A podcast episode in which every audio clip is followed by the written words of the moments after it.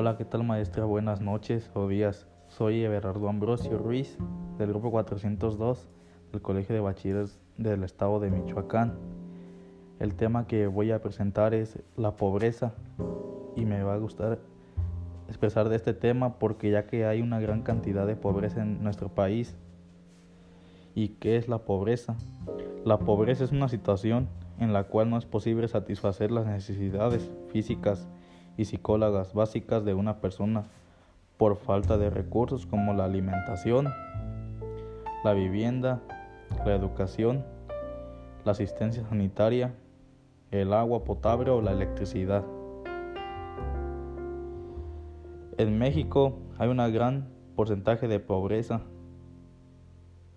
52.4 millones viven en situación de pobreza, cifra que equivale al 41.9 de la población y que representa una disminución del 2.5 en comparación con el porcentaje registrado en 2008 cuando el porcentaje era del 44%.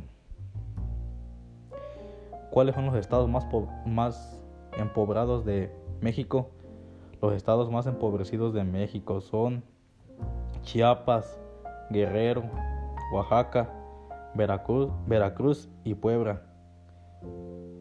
En esas poblaciones existen pobrezas que alcanzan el nivel de 76.4%, 65.5%, 66.4% y 61.8%.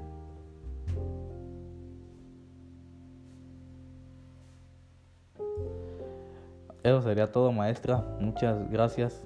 Aquí le dejo mi tema.